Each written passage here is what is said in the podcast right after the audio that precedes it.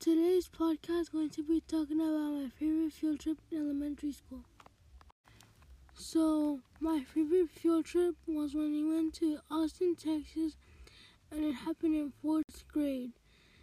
And it was so much fun. Um, like we had like a, um, so we went to like a funeral place, we went to a park, we went to a museum, we, um, we ate picnic, like out in a picnic area, and it was so much fun.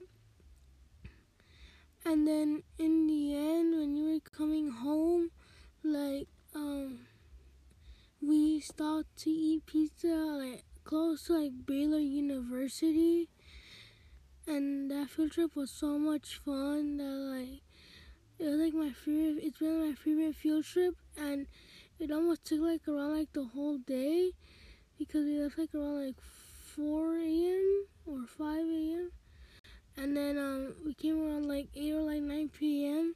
and it was like so much fun because we, me and my friends had like a lot of fun over there. And I think that's been my favorite field trip in elementary school.